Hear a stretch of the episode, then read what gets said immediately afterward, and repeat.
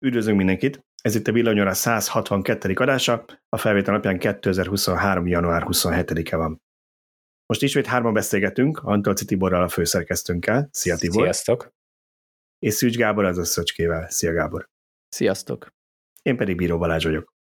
Nézzük, mi mindennek készültünk nektek a mai napra. Lesznek kommentek, lesznek Supercharger hírek, és természetesen készültünk heti témákkal is, amik között hát egy rendkívüli hír az első, hogy a Töltának lemondott a vezérigazgatója, ezt egy kicsit kitárgyaljuk. Aztán beszélünk a Teslának a bejelentéseiről is, utána lesz szó a Debreceni akugyáról, az mindig örökzöld, úgy látszik. Lesz egy parkoló sztorink, hol szabad, hol nem szabad parkolni. Szöcske frissít kicsit minket arra, mi is van ezzel a Model x aminek annyi baja van, meg miért van ennyi baja. Ha ki tudjuk beleszedni, akkor kicsit esetleg az ID Buzzról nekünk spoiler, ez mert épp azt tesztelte. Aztán lesz egy akkumulátor útlevélről, hogy erről mit is kell tudni, és végül a téli töltésről fogunk egy kicsit beszélni, Tibornak erről van most egy új videója. Na hát nagyjából ennyivel már készültünk, és akkor én bele is csapnék a kommentekbe szerintem, vagy kezdjük, kezdjük inkább a Supercharger, nézzük a Supercharger-et először, azon legyünk túl gyorsan, hol, hogy állunk, nem jól, ami persze relatív, de ez a muskát minket nagyon megelőzött muskát Omanban, ami így a semmi közepén hirtelen feltűnt. Tibornak az az elmélete, hogy ez valami botok szavaznak, mert hirtelen fölment 3000 szavazat fölé, és az első helyre került Európába. Igen, de azt, azt is eszembe jutott, hogy Musk, a Musk, Elon, ma, hogy nem ja, hogy ezért ilyen... lehet, hogy ez meg van bundázva? Nem tudom, tehát olyan nem, furcsa. Figyelj, aztán elveg nincsenek PR-osok, úgyhogy ha igen, akkor ez valaki külső hekkeli. Na jó, szóval, hát, hogy első... Most csak arra akarok utána, hogy esetleg igen. találnak egy ilyen, ilyesmi nevű települést Magyarországon, akkor lehet, hogy jobban lehetne azzal így. Hát figyelj, olyan, hogy bugyi olyan van, olyan, hogy mászk olyanról nem tudok, de majd Oké. Okay. Uh, szóval a Siófok a második, egyébként elmondtuk, hogy igazából semmi jelentőség, hogy most első, második. Az a lényeg, hogy minél több magyar helyszín legyen a top 5-ben, mert úgy néz ki, hogy valószínűleg a top 5 az, amit mindig elkezdenek sürgősebben csinálni. Szóval a Siófok a második, de nem sokkal lemaradva, körülbelül 100 szavazattal lemaradva jelenleg. Malmö és nem, Malmö följött a harmadik helyre, bocsánat, viszont Szombathely belehúzott kicsit, Szombathely negyedik, 2489 szavazattal. Varsóban egyébként ott már van töltő, de újabb töltőt akarnak telepíteni, az az ötödik helyen van, és akkor elvileg itt lenne meghúzva a vonal, és Kecskemét pont kiesik. Nincsen sokkal lemaradva Varsótól, úgyhogy onnan egy ilyen 30-40 szavazattal már meg tudná előzni. Szolnok a nyolcadik, Békés Csaba a kilencedik, és így tovább Nyíregyháza 15 úgyhogy lehet, hogy kicsit bele kéne húznunk, hogyha valaki még nem szavazott, de tud, vagy van ismerős, aki nem regisztrált, szavazzon már, hogy legyen új Supercharger. Azért ez a globális listán az első öt helyen magyar helyszín, az tök jól jön, tök jól néz neki. Hát jól néz neki nyilván, a második és a negyedik egyébként meg a hatodik a globális listán magyar, de ennél fontosabb, hogy meg is épüljenek. Az európai lista nekünk a lényeges, hogy azon az elsődben benne legyen minél több magyar helyszín. És azért még kell nyomni, mert messze van még a szavazás lezárása szerintem. Pontosan. Hát igen, még ugye ez egy negyedéves időtartum, időtartam, uh-huh. de és a január végén, az első hónap végén járunk csak, és valamikor, mit tudom én, a harmadik hónap közepetáján fogják valószínűleg Márciusra zárni. tippeljük, bár ugye az előző is igen. kicsit meglepett, de lehet, hogy ott a karácsony miatt előbb zártak. Igen, na mindegy. Ez szóval, hogy... is indult talán, igen. igen. Na jó, igen. Nézzük a kommenteket. Múlt heti adásban volt arról szó, hogy a Tesla ugye árakat csökkentett, meg arról is, hogy ők viszonylag hamar, ilyen pár hét vagy egy-két hónapon belül tudnak autót szállítani, míg más cégek nem csak, hogy árat emelnek, hanem még ilyen van, hogy egy-másfél éveket kell várni. Na pont erre reagált két olvasónk is, egyikük azt mondta, hogy ő másfél éve várt a Kia EV6-ra, időközben még két millióval meg is emelték az árát, úgyhogy ő úgy döntött, hogy lemondta, és rendelt egy Model Y-t helyette, Közben valaki más pont azt mondta, hogy ő neki meg a Kia segített, mert ő ID3-at szeretne 6 hónapja konfigurálni, jelenleg ezt nem is lehet a magyar weboldalán a Volkswagennek, viszont Kia Niro elvét négy hónap alatt tudnak neki hozni. Hát lesznek változások, és nyilván a Teslának a, az átcsökkentése hatással lesz, akárki akármit mond, hatással lesz a többi gyártóra is, mert uh, ugye, hogyha onnan eljönnek a Teslahoz valamennyien, nyilván nem tudjuk mennyien, mert hogy itt hamarabb kapnak autót, mert hogy itt esetleg hasonló áron kapnak, vagy olcsóbban kapnak autót, akkor, akkor át kell gondolniuk a stratégiájukat a, a többi gyártónak is. Hát a gyorsaság az nőni fog, mert ha valaki lemond, konkrétan visszamond egy megrendelést, akkor ott lesz egy raktáron lévő autó, amire le lehet csapni, mert az hát valószínűleg... hamarosan érkező. Ha, ha az már olyan fázisban van, akkor uh-huh. a mhm. magyar kereskedő nem fogja visszamondani, hanem, hanem elkezdi, elkezd hát rá persze, új találni. Persze, hogyha ha várólista van, akkor, akkor miért mondaná vissza? Tehát Mhm, akkor lehet, hogy hogyne. előbbre, tud venni valakit, aki valami hasonló modellt rendel, Mhm. csak mondjuk, mit tudom én, nem Hát ott, a ott megy majd az alkudozás, hogy más színben kaphatod, de akkor itt lesz Így a van. jövő hónapban, és hasonló. Pontosan. Így van. És hát nyilván itt az egész várólista fog rövidülni ennek hatására. Oké, okay, hát ha már erről beszéltünk, akkor kicsit megcserélem a kommenteknek a sorrendjét, mert talán ehhez kapcsolódik a Tesla Model 2, ami ugye sokan várják, hogy egy olcsóbb Tesla lesz még. És valaki kérdezte, hogy már régen volt szó, miért nem beszélünk róla, esetleg törölte a Tesla azt a modellt. De nagyon rövid válasz az, hogy nem törölte, csak nem úgy, hívják, nem úgy fogják hívni, hogy Model 2, ezt már régóta tudjuk, Musk elmondta, hogy nem lesz olyan, Model 2, lesz autó, csak nem úgy hívják. Úgyhogy ez a nem Model 2, ez a következő generációs platformukra fog épülni, és elvileg 2024-25-re ígérik, majd ha minden jól megy, akkor március 1 egy ilyen befektetői napon fognak erről nekünk valamit mondani, úgyhogy majd arról beszámolunk az oldalon, ha valami kiderülne. Hát tulajdonképpen a, a régi sztori továbbra is él, hogy amíg nincs elég akkumulátor, addig nem kezdenek bele új modelleknek a gyártásába. Most teljesen érthetően fölösleges megosztani a rendelkezésre álló akkumennyiséget, hogyha azt most a mostani modellek eladásával is el lehet passzolni. Már csak azért is, mert valószínűleg egy Model 2 egy kisebb méretű autóban kisebb haszonnal tudnák eladni, mint egy 3 Hát igen, SX-ben ugyanazt Igen. az Hát meg így, így van idejük ugye cell, cellákat, van idejük gyárakat is építeni, ugye valahol le kell gyártani ezt az autót, Shanghai-ban biztos fognak bele gyártani, szerintem Berlinben is, de hát Berlinben is azt mondják, hogy olyan 24-re fognak felépülni az újabb csarnokok a második fázisban, 24 vége felé, úgyhogy szerintem ott is majd lesz. Tényleg Berlinben Model gyártani. 3-at nem terveznek gyártani? Hát régen volt róla szó, és még most is van róla szó, és elméletben igen, de én szerintem ez attól fog függeni, hogy mennyire eszi meg a Model Y, meg majd ez a nem Model 2, a Model 3 ö, európai forgalmazását, mert ha igen, akkor lehet, hogy ezt az évi, nem tudom én, 50 ezeret egyszerűbb Shanghai-ból áthozni, mint annak építeni egy gyártósor. Hát igen, és ahogy most beáraszták a Model Y-t meg a Model 3-at, ebből az látszik, hogy ők a Model Y-t akarják nyomni, és lehet, amíg nincs így gyár, addig nem akarnak nagyon erőlködni a Model 3 én, én hallottam így madarak csiritelték olyan információt, mert tavaly is az volt, hogy igazából nem is nagyon fókuszáltak itt Európában a Model 3 értékesítésre, azt mondták az értékesítőknek, hogy az Y-t, az Y-t, az Y-t. Nyilván ennek van egy olyan története is, hogy azt azon többet lehet keresni. Tehát. Nyilván. Na jó, következő hírünk az kicsit a akku gyárakhoz kapcsolódik már. Valaki azt mondta, hogy szerinte az a legnagyobb probléma, azért állnak ilyen negatívan a Debrecénék is az akkugyárhoz, mert látják, hogy mi volt Gödön, és hogy nem reagált megfelelően se a helyi, se az országos vezetés erre, mármint hogy a politika, nem kérték számon az akkugyárat, nem volt büntetés, nem volt példastatuálás, hanem kicsit így elkenték, sőt olyat is lehetett hallani, hogy befették egyszer azokat a mérőkutakat, vagy azokat a mintavételi kutakat, ahol ezek a bizonyos rossz minták jöttek a Samsung akkugyárától, és hogy emiatt nincs az embernek, embereknek bizalma, hogy Debrecenben ez máshogy lesz.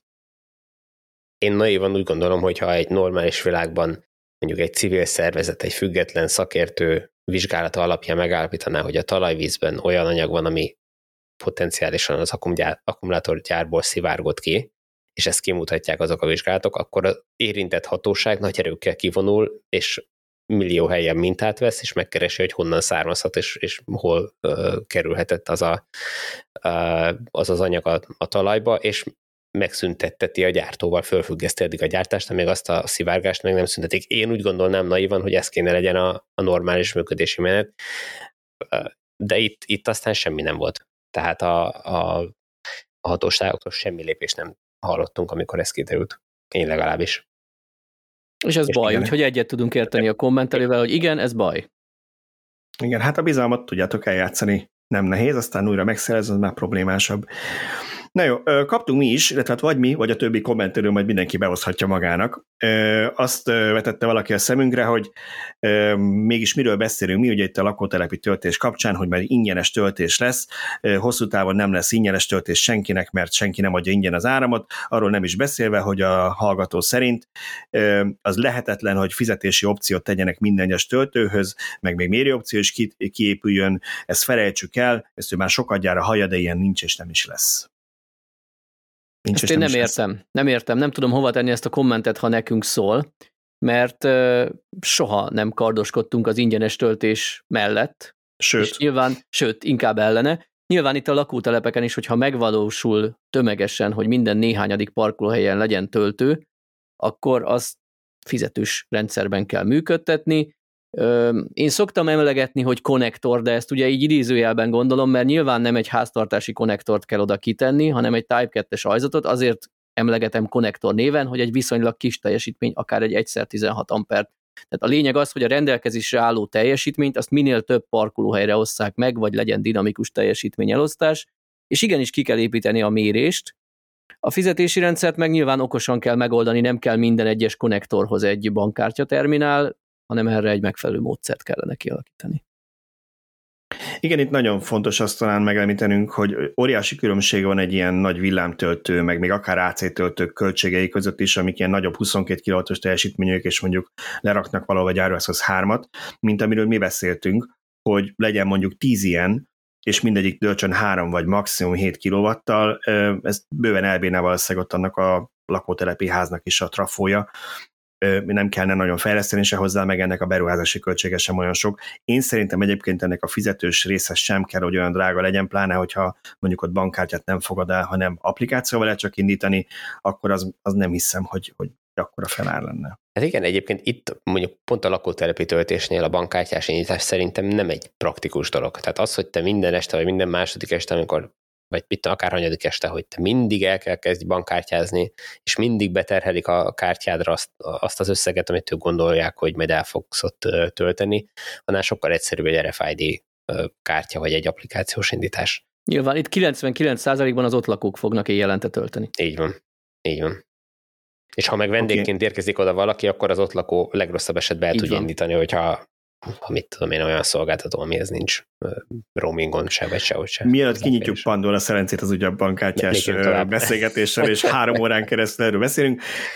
Van még egy kommentünk, amiről, amiről azért beszélnék, mert ez ahhoz kapcsolódik, hogy a hidrogéntöltésről beszéltünk múltkor.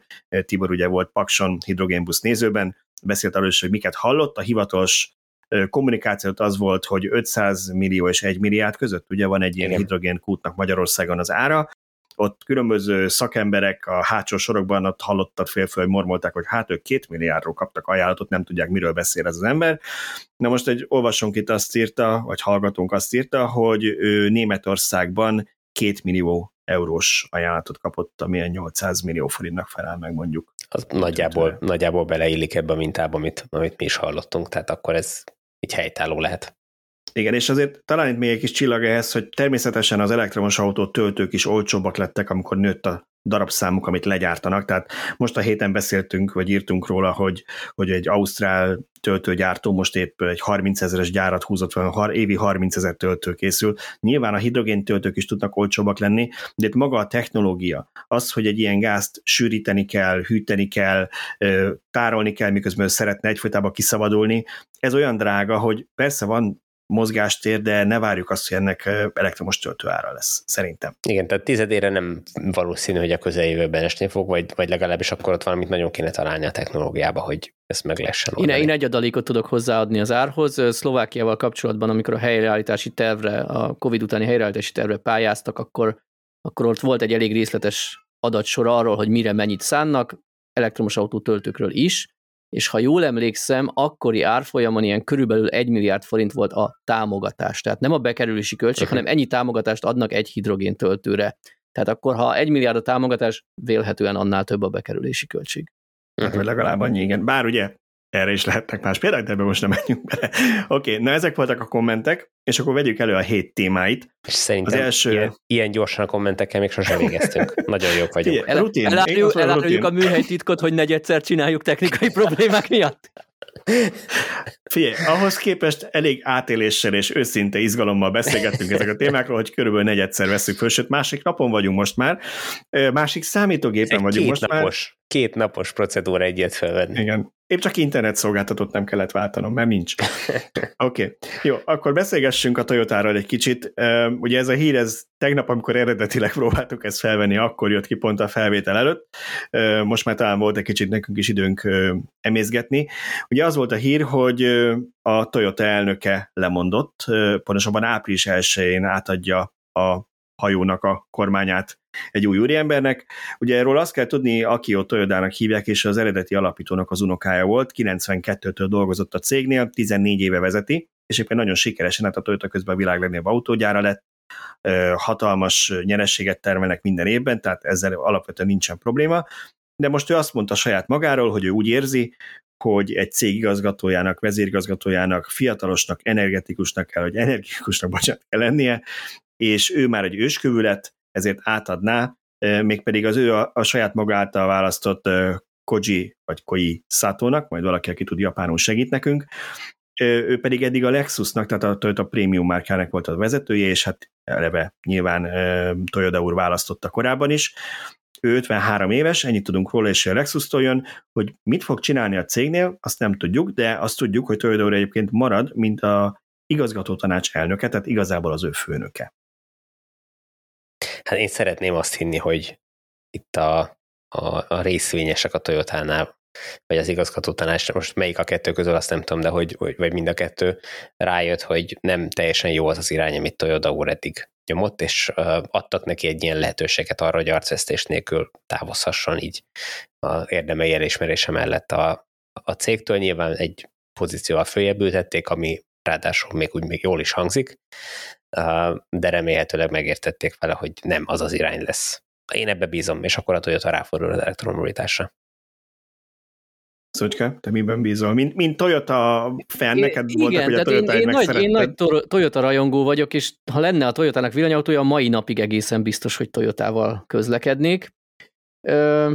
Most gondolj bele, hogy ha az új Prius, ami piszak jól néz ki, tényleg veszetjül néz ki az új Prius, ha az alá beraknának egy normális méretű akkumulátort. Pontosan. Az egy baromi jó fogyasztású autó, tényleg egy 50 kWh akupakkal teljesen jó hatótága lenne, na de nem menjünk el technikai irányba. Én is úgy gondolom, hogy nagyon nagy szükség lenne rá.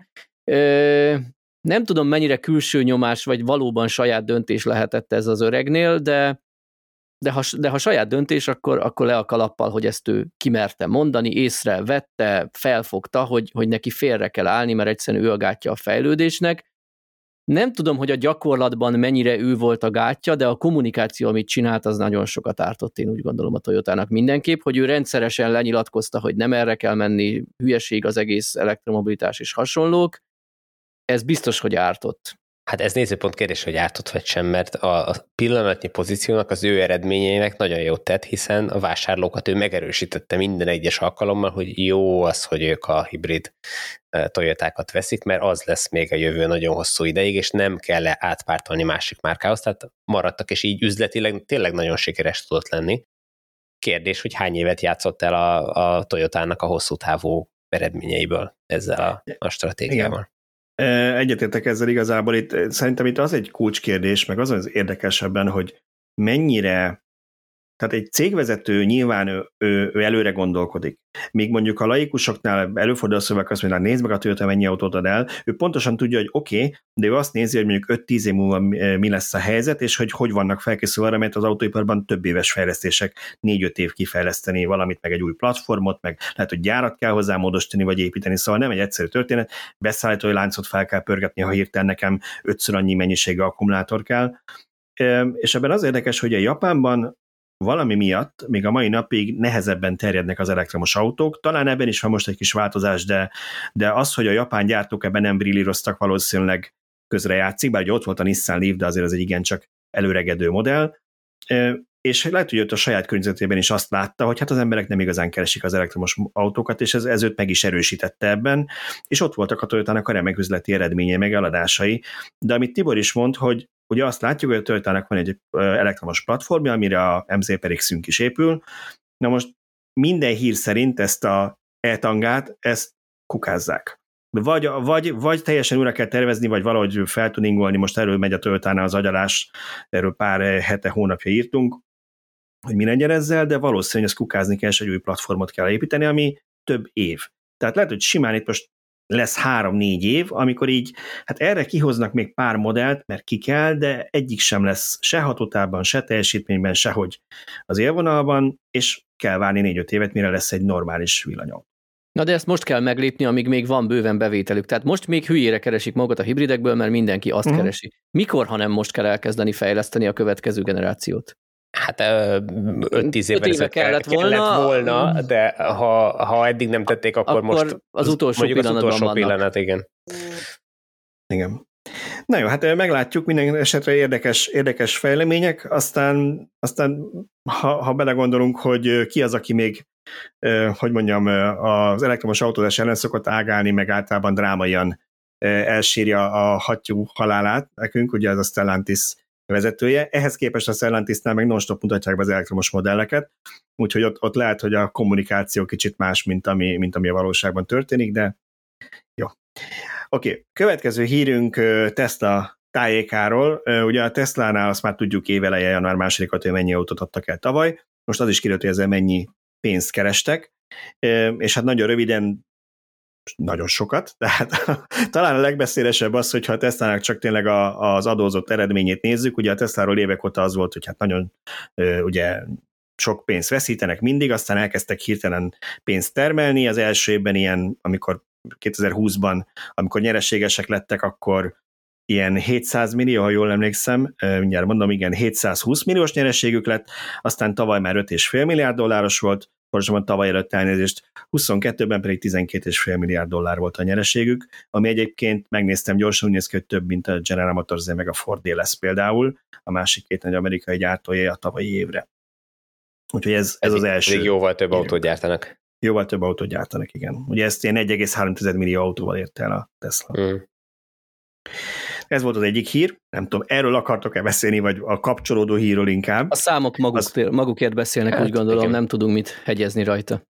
Oké. Okay. A kapcsolódó hírünk az volt, hogy volt ugye utána egy ilyen telekonferencia, ahol elárultak pár dolgot, és ugye még aznap bejelentették a nevadai gyárnak és a bővítését, talán ezek, amik nekünk izgalmasabb témák.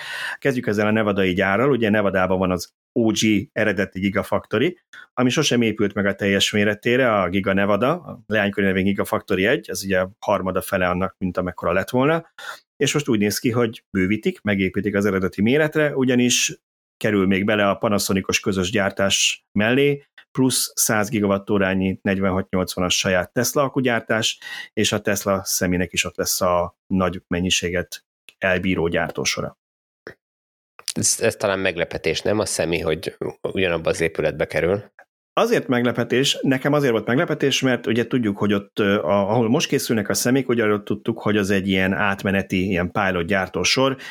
A, pont a nevadai gyár mellett egy raktár alakítottak át, egy raktár épületet vettek meg, és azt alakították át. Még mindig jobb, mint hogyha sátorba csinálnak. A sátornál jobb, ez Nevadában lehet, hogy az kicsit problémásabb lett mint Kaliforniában, de a lényeg az, hogy hogy arról voltak a hírek, hogy hát valószínűleg Texasba költözik majd ez is, ott lesz a végső gyártósor, ehhez képest nem olyan szempontból nem meglepő, hogyha mellé lerakják az, az akkugyártást is oda, ugye, a, mert azoknak a fele kb. oda fog menni, a 46-80-asoknak, akkor az célszerű egy helyen tartani. Nyilván ez úgy, jött, úgy jöhetett nekik össze, hogy a, akkumulátor mennyiséget le tudják úgy gyártani ott, hogy nem kell elfoglalják a teljes épületet, a teljes uh-huh. ö, kibővített épületet az akkugyártásra, hanem ott maradt hely, és nyilván akkor, akkor ezt tudták odarakni, tehát valószínűleg teljesen logikus a lépés. Ugye, mert hogy arról nem beszéltünk, hogy ezt a 46-80-as akkumulátort fogják oda tenni az új technológiás, száraz elektródás technológiával, és hogy ez ilyen döbbenetesen kicsi helyen elfér. A, a, hát, egyébként a... ezt már láttuk Berlinben is, mert ugye Austinban, ahol már folyik a gyártás ennek, hogy kicsit össze is kössem magával ezzel a konferenciával, sőt, mik térültek ki. Austinban négy akku cellagyártó sor fog üzemelni, ebből egy már a működik. A WC és a, a, a teakonyha között. Nagyjából a, igen. Azért ott, ott, szinten. Ott, ott ugye egy, egy épületen belül van az autógyártással, és ott hát az ablakokon keresztül, a drón videókkal mi mással be lehet nézni az ablakokon keresztül, van egy amerikai ember kezdel foglalatoskodik, hogy ezeket felveszi, és ott látszik, hogy hát az egyik emeleten ott gyártják a cellákat, de hát, hogy ez nem egy hatalmas hely, és ez Berlinben is látszott, hogy Berlinben azt hiszem az eredeti kapacitása 50 gigawattórás lesz az akkugyártásnak, amit duplázni akarnak majd, de az egy jóval kisebb épület, mint, a, mint akár a Drive Unit gyár mellett, ahol a motorok készülnek, úgyhogy nem kell nagyon sok hely, úgy látszik ennek, hát nincsenek azok a szárító kemencék és egyéb nagyon hosszú nagy gépek, amik kellenének. Na, tényleg Meg... nagyon-nagyon röviden szerintem erről mondjuk egy gondolatot, hogy szerintem sokak fejében, mivel a jövőben várjuk mind a kettőt, a szilárd test és a száraz elektróda az keveredik, hogy itt két, leszögezni, hogy két teljesen külön dologról van szó. Az egyiknél az akku ugyanaz, csak a gyártás, hát ugyanaz. Alapvetően ugyanaz, csak a, a gyártás technológia más. Hogy Ez nem, a száraz elektróda. Az a száraz elektróda, amikor nem kell, tehát nem folyékony halmazállapotban viszik fel az elektrolitot, ugye? Nem, Elek- a, nem, nem az elektróda kerülanyagát, vagy nem tudom ezt a... Igen, a... igen, igen, igen. Tehát magát, magát az aktív anyagokat a réz és alumínium fóliára száraz ilyen porszerű állapotban viszik fel, ami tök egyszerűnek hangzik, de piszoknak nem, nem az. Ugye ezt nem, nem a Tesla találta ki először, csak senki nem tudta normálisan megcsinálni még, ők is ezzel küzdöttek. Itt, itt nagyon fontos, egy... hogy egyenletes legyen a keverék, amit Igen. nedves halmazállapotban jól el lehetett keverni, szárazon meg kevésbé lehet az összetevőket egyenletesen elkeverni, és ezzel, amit megtakarítanak, hogy utána az akuból ezt hatalmas kemencékben el kell párologtatni ezt a folyadékot, és az eredmény ugyanaz lesz, csak a gyártás technológia száraz folyadék nélküli. És ez Kevesebb. ugye egyrészt vízben is kevesebbet igényel, mert mindig keverem, Tibor, te ebben most jobb vagy, mint mi az anód, és a katod egyiknél vegyi anyagot, másiknál víz használnak, ugye Így ilyen van. nagyon szűrt vizet. Hogy melyik, melyik, azt mindig kell. Azt hiszem az anódnál a... van a víz, ugye? Így van, így van, a katódnál van a, Tisztított az víz, és a katódnál van a... a... Igen. Így van. Igen. Ez az LNP, szóval, amit hogy... egyébként a, a Gödi gyárnál megtaláltak. Ah, igen, az, az le... volt ott a kutakban, amit nem ki lehet volna. hagyni, akkor, akkor ez környezetterhelés szempontjából is egy, egy jelentős dolog. Igen, és ugye vízigény szempontjából, ami szintén a magyar akugyáraknál, sőt még Berlinben is ugye előjött, hogy az mennyire szűkös erőforrás, és ugye minek után nem kell ilyen nagyon nagy mennyiségben tisztítani vizet, eh, ahhoz, hogy aminek kb. a háromnegyede ugye nem is, nem is kerül be a gyártásba. Szóval a lényeg az, hogy ez sokat segít, na meg az energiában, ugye, hogy nem kell ezeket rengeteg elektromos áram felhasználásával utána megszárítani. És hogyha már víz, akkor azt nagyon fontos tudni, hogy a szárítás se úgy történik, hogy ők fölfűtenek egy szobát nagyon-nagyon melegre, és azon átküldik ezt a valamit, hanem túlhevített gőzzel szárítanak. Tehát ahhoz is eszmetlen mennyiségű víz kell. Abból gőzt fejlesztenek, azt túlhevítik, és az, azon megy át a, a megszárítandó tudsz, és attól fog az megszáradni. Jó, Ilyen hát elméletben ezeket a folyadékokat lecsapatják, és újra és újra és újra felhasználják, de biztosan van veszteség, meg bődületes hát energiaigény.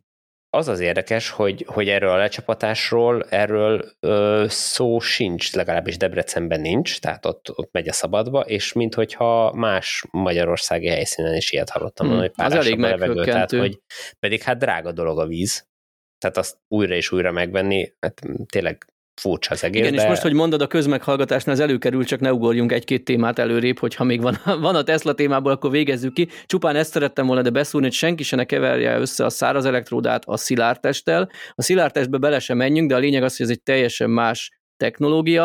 Ha valaki kíváncsi rá, arról volt egy baromi jó podcast külön szám volt az talán, ha jól emlékszem, amikor Kun Robertel beszélgettünk, uh-huh. nem egy külön videó, de egy, de egy zanzásított változatot is vágott belőle Balázs, azt is megfelel a csatornánkon, akit érdekel, hogy mi az, az hallgassa meg, mert tényleg nagyon jól elmondta Robert. Oké. Okay. Jó, hát Tesla, Tesla témában igazából talán még egy kicsit akkor beszéljünk itt erről a konferenciáról, még derültek ki, mert ugye van vannak ilyen villanyautós kis érdekességek, amik, a, a, amik minket érdekelnek, és hát beszéltek ugye a 4680-as cellákról, amiről már beszéltünk, hogy ugye jelenleg, eh, vagy a tavalyi végén eredték a heti 1000 autóhoz elegendő mennyiséget ott Austinban. Ugye, ha négy szerint vannak gyártani, akkor az 4000, de hát nyilván még a hatékonyságon is javítani akarnak. És itt igazából őket most ez úgy érdekli csak, hogy ennek addigra kell jól működni a flottú meg költséghatékonyan, amikor a Cybertruck gyártás elkezdődik, ugyanis az továbbra is az év második felére eh, tervezik, amit senki ne úgy vegyen, hogy akkor június 1-én, ezt a el is mondták, hogy valamikor a nyáron valószínűleg, de hogy ilyenkor ez lenni szokott, kis darabszámban, és majd jövőre jön az igazán nagy volumen, ezt láttuk ugye Berlinnél, meg Austinnál a Model Y kapcsán is. Szóval a lényeg az, hogy ehhez kell majd az a, az akugyártás, hogy ott felpörögjön, és ezek oda fognak kerülni ezek a cellák. Két éve úgyis megtudtuk, hogy szeptember még gyár, nyár egy másik gyártótól, ugye, ha emlékeztek erre. Ezt ne példálozzunk ezzel, mert aztán vége az lesz, hogy itt is december végén egy Cybertruckot kitolnak, hogy na, látjátok, hogy a második fél évvel indítottuk? Igen, mint, mint a Hammernél a, a GM, ugye, Igen, egyetlen darabot darab gyártottak le. Jó.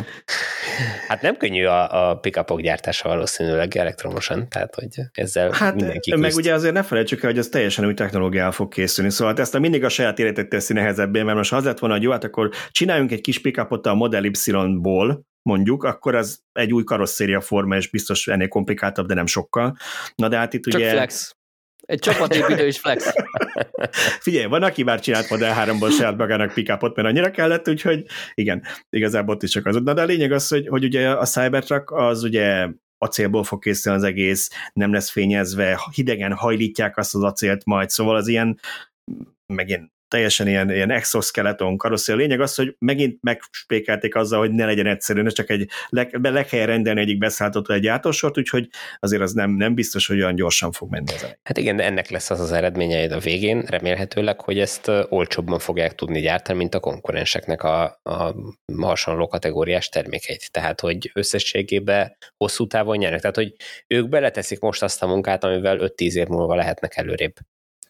Hát meg a másik az, hogy, hogy, hogy bár szerintem a Cybertruck otromba, tehát hogy én ez életben nem választanám, kezd, nyilván az ember az elmúlt években megszokta már, hogy hogy néz ki, de hát azért maradjunk annyiban, hogy nem biztos, hogy szép fog nyerni, viszont az tagadhatatlan, hogy ennek a technológiának az erőnye, hogy ezt lehet gyalázni. Tehát ha belegondoltok, hogy ez ki és mire fogja használni, hogy mondjuk nem tudom, behajt a farmon a fák között, megkarcolják az ágak, hogy mondjuk egy építkezésen használják, és akkor ott beledobálják a szerszámokat, vagy esetleg valaki egy, egy mellette elmegy, nem tudom, egy teherautóval és kicsit meghúzza.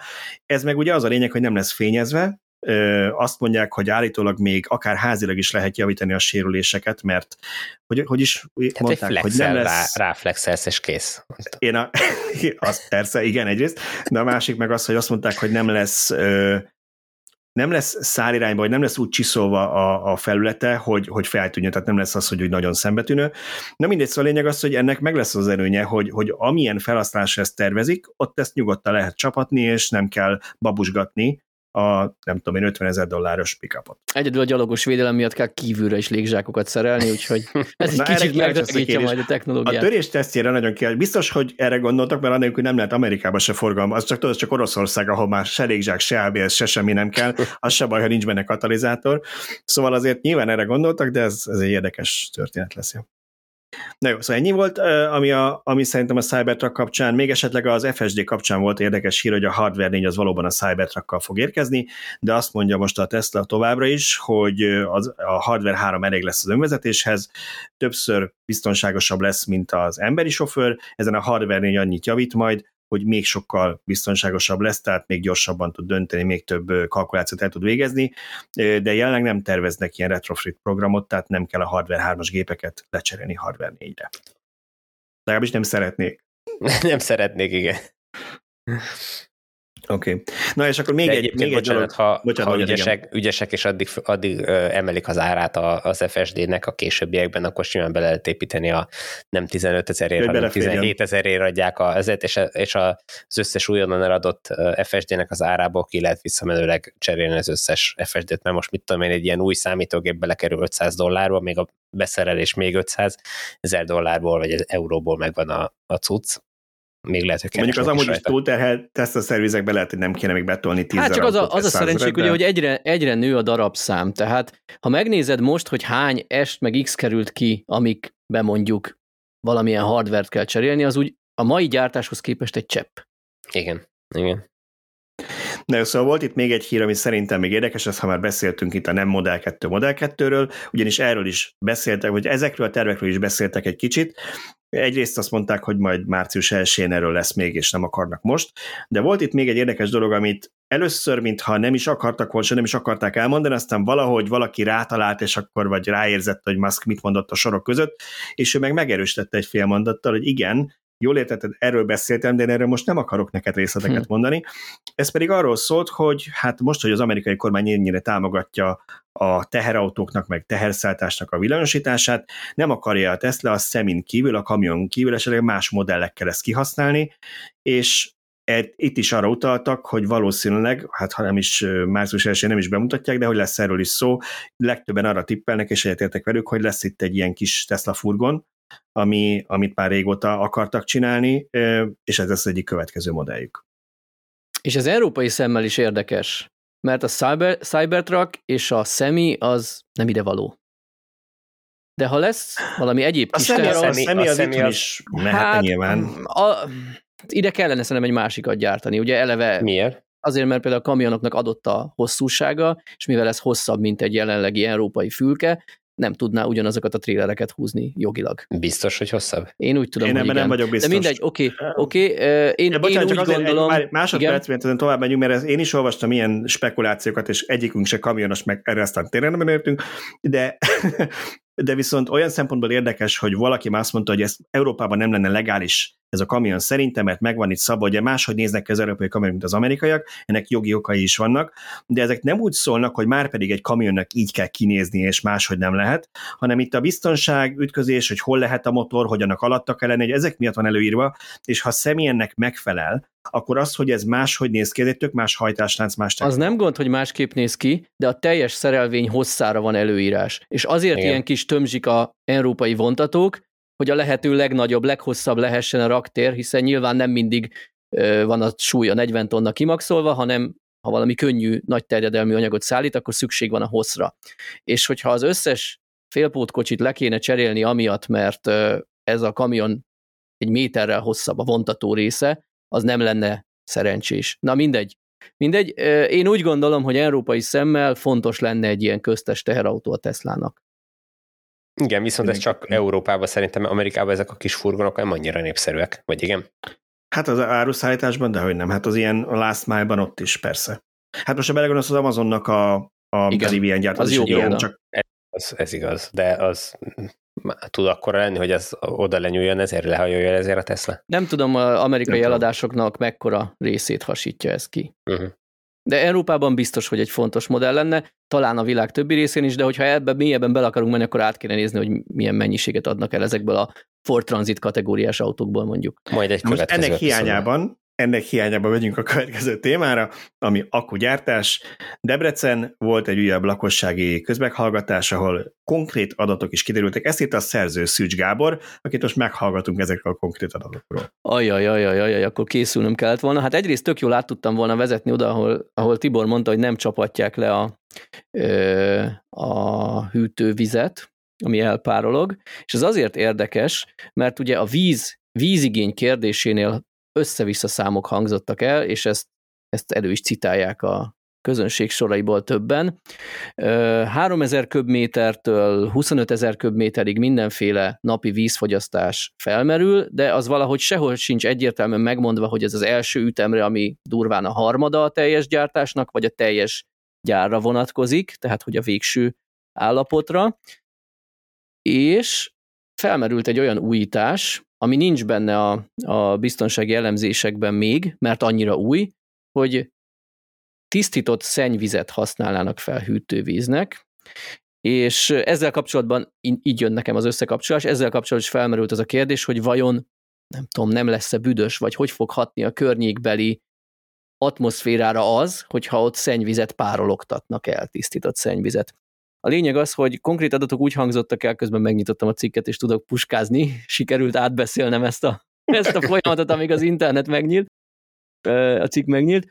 A lényeg az, hogy megtudtuk, hogy Debrecenben a keleti főcsatornán napi 30 ezer köbméter, a helyi kutakból kitermelő, kitermelhető víz pedig 75 ezer köbméter, a város vízigénye 40 ezer, az átlagos, a csúcs pedig 60 ezer, és ehhez képest a CATL gyár napi vízigénye, itt a vízmű szakembere szerint mindhárom ütem megépülése után 20 ezer köbméter lesz. Tehát gyakorlatilag egy fél debrecennyi vízigény, ami azért nem kicsi, és itt utalnék vissza az előző témához, hogy a Teslánál nem csak helyet spórolnak meg, hanem töredékére csökkenthető, csökkenthető egy újabb technológiával, mondjuk a száraz elektródás gyártással ez a, ez a vízigény. Tehát ez volt az egyik konkrét információ, igen.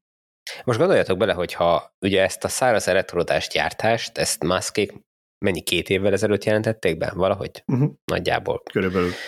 Uh, most nyilván a, a, nem csak mi néztük ezt a közvetítést a bejelentésre, hanem a, a konkurens gyártók is, tehát aki nagyak is nagy valószínűséggel. Tehát, hogyha addig nem kezdtek volna el, már pedig valószínűleg ők is dolgoztak arra Biztos kezdtek, korábban. ugye, bocsánat, csak annyi, hogy a Tesla akkor jelentette be, de ezt még nem is ők kezdték fejleszteni, hanem ugye a, ezért vették meg a Maxwell Technologist annó, aki évek Igen. óta dolgozott ezen, és nagyon sokan, hát pont a CAT-re világ legnagyobb akugyára ne dolgozna ezen is, meg minden Pontosan, is. igen, tehát hogy biztos, hogy évek óta dolgoznak ezen. Na most még két év van legalább a gyár indulásáig, és természetesen nyilván a technológiát már ilyenkor érdemes el, el dönteni, hogy mi lesz benne, meg ilyesmi, de de én abszolút nem tartom kizártnak, hogy mire ez megépül és mire elindul, addigra megtörténik az az áttörés, hogy most mit lehet, hogy beállítanak két sor, gyártósort még a, a, a régi technológiára nagy vízigénye, de lehet, hogy a harmadik, negyedik gyártósor már olyan lesz, aminek töredéke lesz a vízigénye, vagy nem is kell hozzá. Eleve három ütemről beszélünk, tehát a második, harmadik ütemben már simán Akár lehet, hogy, is. Igen. hogy egyéb technológiával fognak És gyártani. visszatérve a, a, a szennyvízhez, hogy ez a, a, hogy mondjam, nagyon jól szemlélteti a, a, a problémát, ezt az információ deficitet, meg ezt a zavartságot, ami, ami létezik, ez, hogy most valaki ott a közmeghallgatáson bedobta, hogy ó, hát nem is kell majd annyi víz, mert majd a szennyvizet oda vezetjük, és majd abból fognak boldogulni. Hát ez egy, így, így hogy mondjam, laikusként is tök baromságnak tűnik. Hát egy olyan gyárba, ami olyan tisztaságot igényel, meg, meg ö, fordított Mint egy gyakorlatilag. Hát, vagy igen, tehát legalább olyan. Tehát, hogy ide majd szennyvizet vezetnek, szürke vizet, ami mit tudom én, félig megtisztított szennyvíz, hogy utána mit csináljanak vele. Ott akkor kell egy víztisztító művet telepíteni annak a gyárnak a területén, hogy ő abból csináljon egy rendkívül tiszta vizet. És a, Nézd, a ugye, maradékot amiről valami hova el beszélt- kell vezetni. A Tehát, hogy maradékot amikor Szöcske kamionnal hogy a- szállítják majd el a, ezt a zagyot, vagy nem tudom mit. Vagy, Igen. vagy az is lehet, hogy abból majd metán termelnek. Szóval, hogy, hogy amit Szöcske is mondott, hogy a hűtéshez akarják használni, az nem azt jelenti, hogy beviszik a cellagyártó sorra, hanem ugye az eszközök, gépek, meg a technológia hűtésére, hűtés? azt még akár lehetne is. a hűtéshez se, oda se engedhetsz be nagyon koszos vizet. Jó, hát azt nyilván, is tisztítani kell. nyilván tisztítani kell. Tehát gyakorlatilag ivóvíz, tisztaságú vizet kell kvázi ott is kreálni. Nagyjából most jó, lehet, hogy nem kell bakteriálásan annyira jónak lenni, nem tudom, hogy milyen, mik a feltételek ehhez, de hogy, hogy víztisztító művet fog igényelni mindenképpen a helyszínen, hogyha ha ilyet akarnak. De hát az eredeti tervekben nincs ilyen, most honnan fognak oda vezetni szennyvizet? Ez nem Oda olyan bele egyszerű besi- szerintem. Ne, nem megy az autót, beviszed a szerző, és azt mondják, hogy szalmodellás az aksia, azért. azért nem megy az autó. Újra, újra értelmezik a vírusos Igen, szoftvereket. de, de abszolút, abszolút igazad van abban, hogy, és én még azt is megértem, üzleti titkok miatt nem akarnak mindent előre elállítani. Akkor mondják azt, hogy ez a napi 20 ezer köbméter, ez egy worst case, tehát ugye ez azért kérik, mert ha elcsúsznak minden más fejlesztéssel, akkor a mai technológiával ennyi, de két év múlva nem olyan aksikat fognak hogy gyártani, mint amit most gyártanának. Igen. Igen. Na mindegy, hát, de ehhez, ehhez meg kéne értsék a, a, a, a CETL-nél, hogy sehogy máshogy nem lehet eloszlatni ezt a, bizonytalanságot, meg ezt a, a felháborodást, csak hogyha tisztán kommunikálnak, és egyértelműen, és, és félreteszik a, ezeket a zavaró tényezőket. Már nem tudom, hogy tegnap a próbafelvételek, vagy minek is nevezzük előtt, vagy a szerkesztőségi chatben beszélgettünk erről, hogy az a komikus ebben a hatalmas titkolózásban az akugyártók részéről, hogy ha valaki, az ő konkurensük nyilván pontosan tisztában van az adatokkal. Olyan, Igen. olyan mélységű adatokkal, amiket most itt a nyilvánosság megnyugtatására ki kellene adni.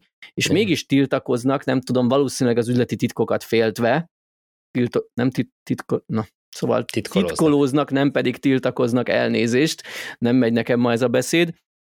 Szóval simán kiadhatnának olyan pontosságú adatokat, amivel meg tudnák nyugtatni a közvéleményt, anélkül, hogy ezzel az ő konkurenseik üzleti titkokat tudhatnának meg, mert Igen. egész biztos vagyok benne, hogy az összes egyéb akugyártó sokkal pontosabb információkkal van tisztában, mint amit itt ki kellene adni.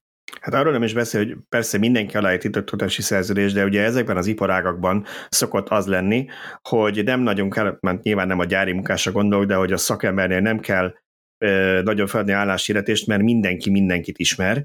Annyira kis kör, hogy kb. LinkedIn-en föl lehet térképezni, hogy ki az a nem tudom én 500 ember, aki Magyarországon ehhez érthet, vagy Európában az a pár ezer. És és én se hiszem, hogy ő nekik nem lenne meg a fejükben. Én értem, hogy valószínűleg a CATL-nél, meg az SK-nál, meg a Samsungnál mindenhol megvan az, hogy ők az, tudják pontosan, hogy ott hány percig, meg milyen feszültséggel van töltve az akkumulátor az első öregbítésénél, meg hogy mennyi ideig kell szállítani, meg, és hogy ezek százalékok és ezrelékek is döntő lehet a teljesítmény minden szempontjából. Na de nem is arról van szó, hogy egy lakosság meghallgatáson ilyen szintű adatokat Persze. kéne nyilvánosságra hozni. Persze. Igen. Viszont nagyon fontos lenne, és ahogy a kommentelőnk is mondta, nagyon fontos lenne, hogy a korábbi akugyáraknál például Gödön transzparens legyen minden, lássák az emberek, az ott lakók, hogy a hatóságok mindent megtesznek, hogy kezeljék a problémákat, és ha Gödön minden rendben lenne, akkor valószínűleg Debrecenben is kisebb lenne az ellenállás. Pontosan. Pontosan. Igen, itt az emberbe felmerül, hogy értem én, hogy sok autógyártó van Magyarországon, sőt a környező országokban is, tehát logikus, hogy az akkumulátorgyártóknak mi egy jó helyszín vagyunk, de hogy vajon miért lehetett az, hogy hirtelen ennyi akkumulátorgyár rövid időn belül ide akart jönni Magyarországra, Ugye ezek nagyon sokszor azt látjuk hát a Tesla-nál és máshol, hogy pályáznak különböző országok, meg városok, egy évig választják ki, és hát nagyon sok mindenem múlik. Most meg hirtelen mindenki Magyarországon akar akkumulátort gyártani. Az emberbe felmerül a kérdés, hogy nem -e lehet szép magyarsággal, hogy azért, mert itt a hatóságok majd nem néznek a körmükre, mert ez benne volt a dealben. Amit 30 kötél 100 évre titkosítottak persze. Szeretném azt hinni, hogy, hogy nem, nem így van. Jó, hát akkor a, ami, amíg ebben hiszünk, addig menjünk a következő hírre, és akkor olyanról beszéljünk, amiről talán kicsit közelebb információink vannak. Volt egy érdekes hír, amit István, az új szerzőnk írt meg nálunk, ez arról szólt, hogy zöld mezőn ért kerékbilincset az EON töltő integráció, ez volt a címe, és ha én jól értem, akkor arról volt itt szó, hogy van pár olyan AC töltő, ilyen utcai AC töltő, ami ki van kapcsolva hosszabb időre, ugye elvileg ott nem lehetne parkolni, hogyha nem töltesz, de ezek a töltők most hónapok óta vagy hetek óta nem működnek, hogy akkor itt most meg lehet állni, vagy nem, és valaki úgy gondolta, hogy megállt a plugin hibridjével, mert úgysem működik a töltő, és erre kapott egy kerékbilincset ketté kéne választani ezt a problémát. Amíg ott van a tábla és tiltja, hogy te ott parkolj töltés nélkül, addig jogos volt a büntetés, a kerékbilincs minden.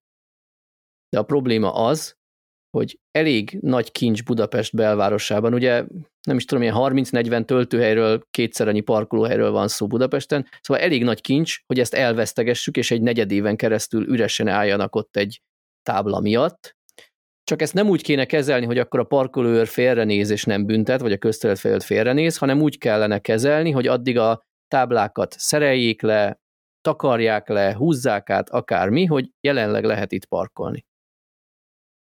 Ez igen, engem arra emlékeztet, és előre is elnézést kérek bárkitől, aki rendőr, és ezt most magára veszi, de én konkrétan jártam már úgy, aztán hál' időben kapcsoltam, és nem büntettek meg.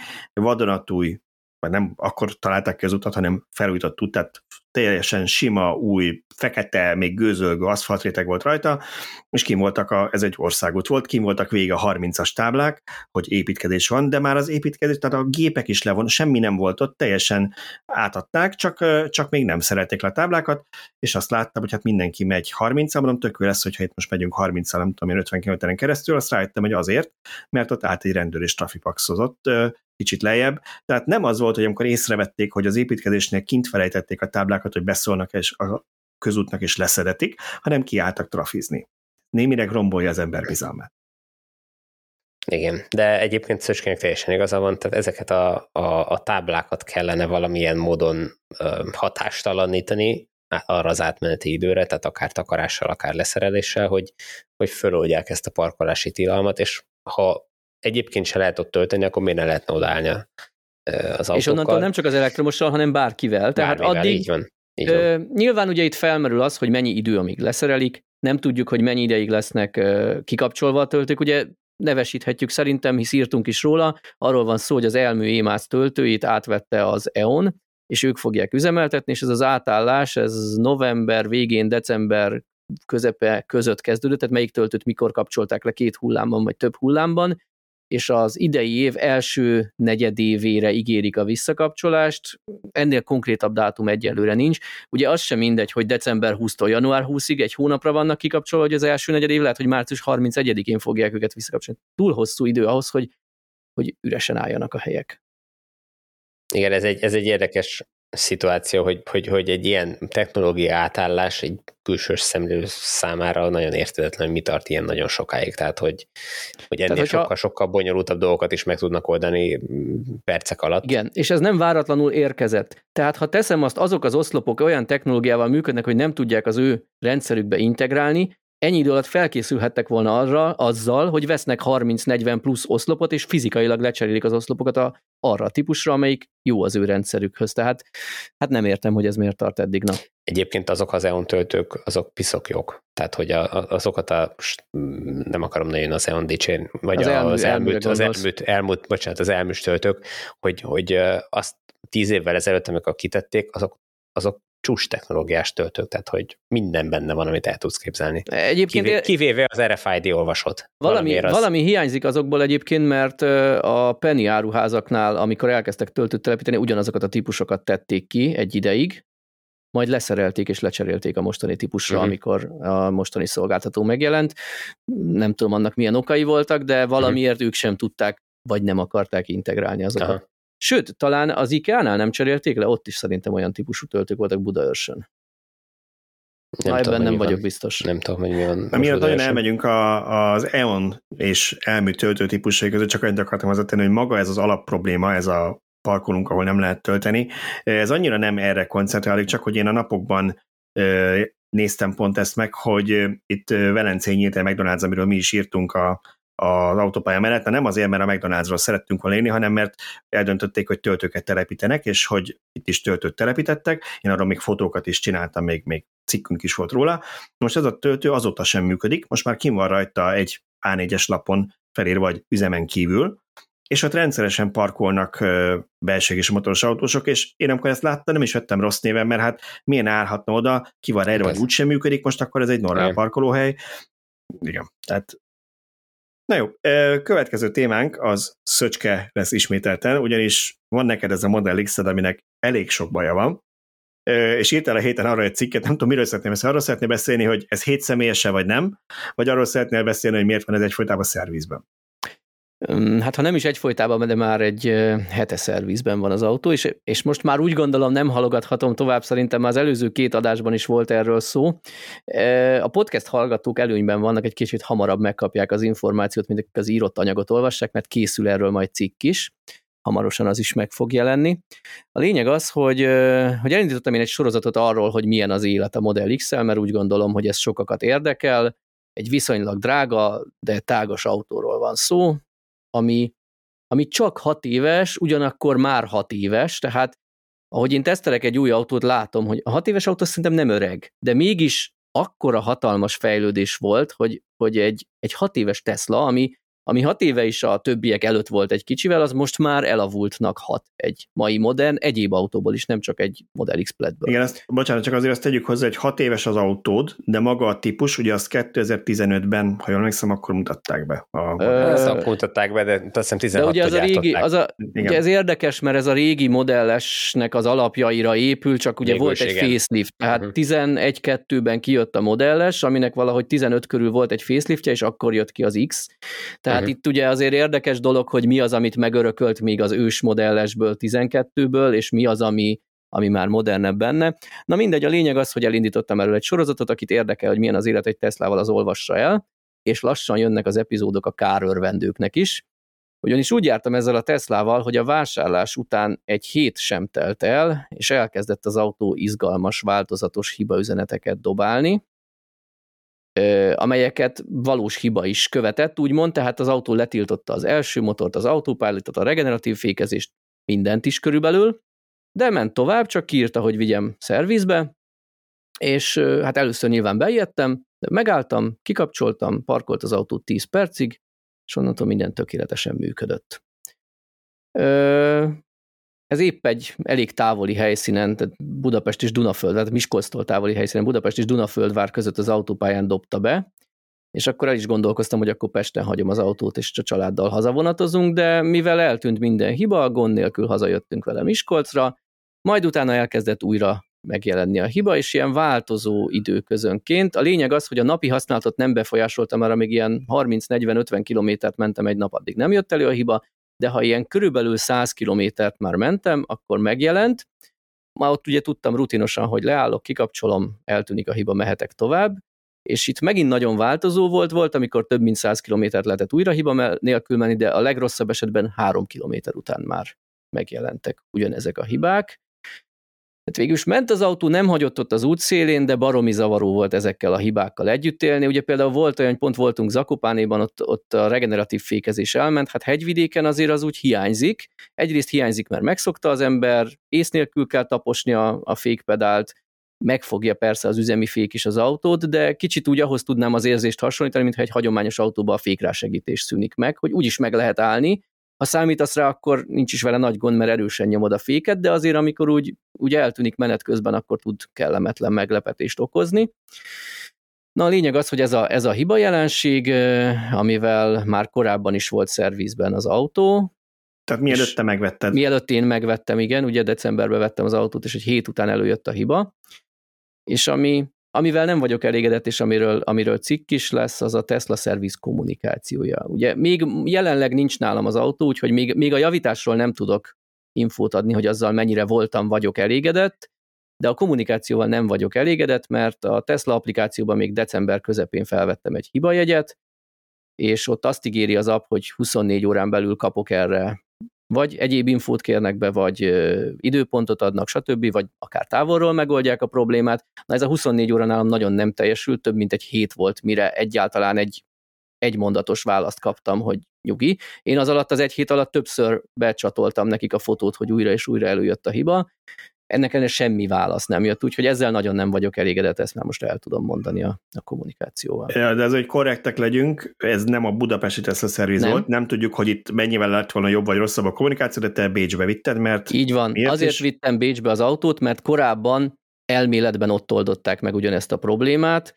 és a, az autó eladójával egyeztetve úgy döntöttünk, hogy inkább oda vigyük, ahol már elméletben képben vannak. Ugye hát nyilván a Tesla rendszerében látják, hogy a másik szerviz mit csinált biztosan, tehát, tehát valószínűleg Budapesten is tudták volna ezt kezelni vagy folytatni, de mi mégis úgy éreztük, hogy ha ott egy szerelő már belemászott ebbe a problémába, ott amikor ott volt az autóken több ezer kilométert mentek vele a szervizesek úgy, hogy nem tudom, rá volt kötve valami plusz számítógép, és akkor monitorozták, hogy honnan jön a hiba, honnan nem jön.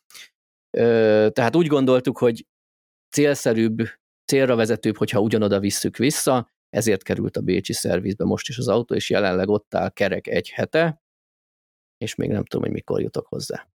És arról nem beszélve nyilván nem tudom, hogy ezt annó kellett-e fizetnie a javításért a tulajdonosnak, az előző tulajdonosnak, de ha kellett, akkor az ember úgy gondolná, hogy ha kifizette, hogy megjavítsák a hibát, és nem javították meg, akkor már csak azért is oda viszed vissza, hogy akkor ingyen javítsák ki, mert egyszer te ezért már fizettél. Hát igen, igen, ha, vagy ha nem is ingyen, legalább annak a javításnak az árát, ha kiderül, hogy egy jóval költségesebb dolgot kell cserélni, ami mondjuk nem esik a garancia hatája alá, akkor minimum vonják le a múltkori javítás Persze. hibáját, amikor mondjuk több száz vagy ezer eurót kifizetett a tulajdonos egy olyan részegység cseréjéért, amit hát most ugye ez utólag sose fog bebizonyosodni, hogy azt ki kellett volna-e cserélni, de nem feltétlenül, mert nem az okozta, vagy nem azzal volt kapcsolatban a meghibásodás. Hát legalábbis nem oldotta meg a problémát. Uh-huh. Na ennyit erről, de térjünk egy kicsit vidámabb vizekre. Amikor leadtam a múlt hét pénteken Bécsben a, az autót a szervizbe, akkor ott felszálltam a vonatra, amiről a pályaudvaron büszkén hirdették, hogy 100% zöld árammal megy.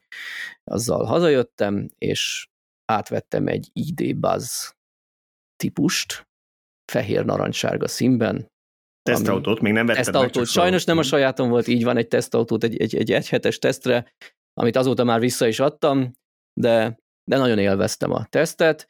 Mindazok mellett, hogy vannak kisebb hiányosságai az autónak, összességében annyira egy vidám, jókedvű, lendületes modellről van szó, hogy, hogy én mindenkinek csak ajánlani tudom, hogy próbálja ki, vagy legalább nézze meg, üljön bele, mert, mert már az mosolycsal az ember, nem csak az enyém, több ember arcára, hogyha ha beleül. Tehát itt a Miskolci villanyautósokkal, amíg nálam volt az autó, gyorsan rögtönöztünk egy ilyen kis egyórás kis mini találkozót, és akik eljöttek 6-8-an, mindenki vigyorgott.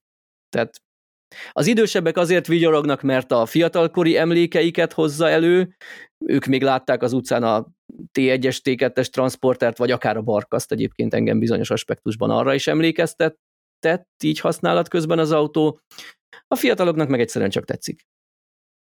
Szóval csak azt akartam mondani, hogy erről lesz külön cikk, úgyhogy ne spoilerezünk el minden. És amikor repül az idő, így gyorsan át is térnek a következő témánkra. Van egy rövid hírünk, ez félig meddig szolgálti közlemény azért, hogy értésüljetek róla, hogy a Molnál már olyan szifi van, képzétek el, hogy vannak olyan töltőhelyek, ahol kettő töltő is van, dupláztak, úgyhogy mi ez a két helyszín? 11. kerület Hunyadi János út, ugye, és harmadik kerület Árpád Ferdre út Budapesten. igen. Igen. igen, igen. Úgyhogy most azért 50-es töltők, de, de újak. Most kikarikíroztad ezt az egészet, de nem arról van szó, hogy eddig ne lett volna, mert azért volt néhány olyan ö, helyszín eddig is, ahol hálózatában, ahol több töltő volt. Itt most csak arról van szó, hogy, hogy találtak két töltőt, amit uh, most felszereltek még uh, két olyan budapesti helyszínre, ahol eleve meg volt az előkészítés, hogy két töltőt tegyenek föl, de nem volt eddig rá szükség. Én elmentem itt az Árpád fejedelem útihoz, hogy az, a, a hírhez csináljak illusztrációt, és már akkor két autó, amikor én odaértem, két autó töltött rajta, és egy harmadik taxis épp előttem kanyarodott be a, a, a, a helyszínre, tehát hogy úgy tűnik, hogy ezek tényleg olyan helyszínek, amiket kiválasztottak, ahol valószínű van forgalom, és, és szükség van ennyi töltőre. Úgyhogy, Ez mindenképpen jó hír, hogy úgy néz ki, hogy elkezdtünk eljutni a fordulóponthoz, nem, hogy ugye arról beszéltünk régebben, hogy azért nem telepítenek Magyarországon több töltőt egymás mellé, mert hát ugye még nincsen annyi elektromos autó, akkor nekik arra rendelkezésre kell fizetni, ugye az, az elektromos teljesítményt le kell kötni, és ami csak egy-egy autó van naponta rajta, addig minek. De azért azt látjuk, hogy, és ezt is vártuk nem is azt, hogy minek, bocsánat, ez, ez, ezt hagy, hagy pontosítsam, nem, nem arról van szó, hogy minek, hanem úgy nagyon-nagyon drága, tehát úgy, úgy hát, úgy értem, az addig, addig minek tennék oda, persze, amíg ez csak pénzt visz. Igen. És az az üzemeltető részéről nyilván megérthető, tehát ők nem, nem jótékonysági szervezet. A molnál ugye azért nyilván van arra tőke, hogy ha azt látják, hogy valahol nagy a forgalom és igényli, akkor, akkor telepítenek még. Arról nem beszélve, hogy a MOL töltőknek megvan az a nagyon nagy előnye, hogy mellett van egy benzinkút, ahol van mosdó, lehet enni, lehet inni, nem pedig az van, hogy kint kerülni a semmi közepén az autóban. Igen.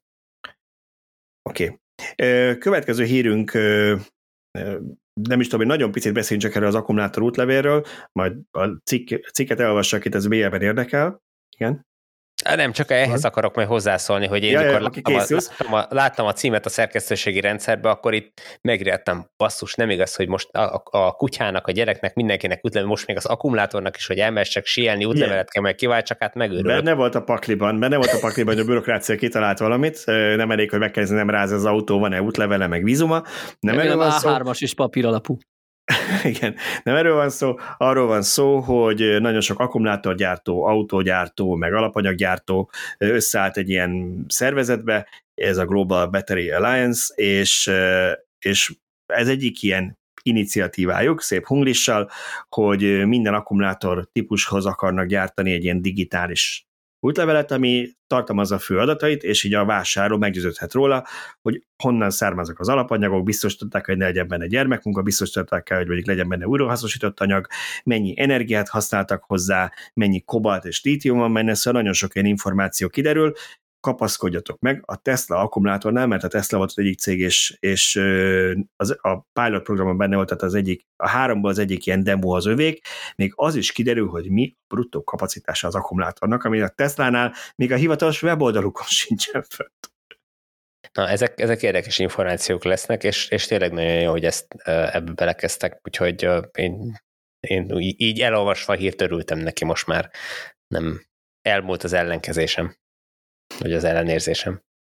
Igen, szóval ugye korábban mindig csak találgattunk meg ilyen régi adatokból dolgoztunk, vagy régi tanulmányokból, de csak hogy mondjak konkrét példát, ami, ami tetszett, hogy ezt most már tudjuk konkrétan, azt mondja, hogy igen, ez az Audi egy 100 kWh akkumulátoránál volt feltüntetve, hogy ebben 68 kg lítium és 11 kg kobalt van, zárójel, azt nem tudjuk, hogy ez, ez a lítium érc mennyiség, amit felhasználtak, vagy ez már a finomított lítium, vagy, de legalább valami mérőszámunk van, hogy mennyi van ebből.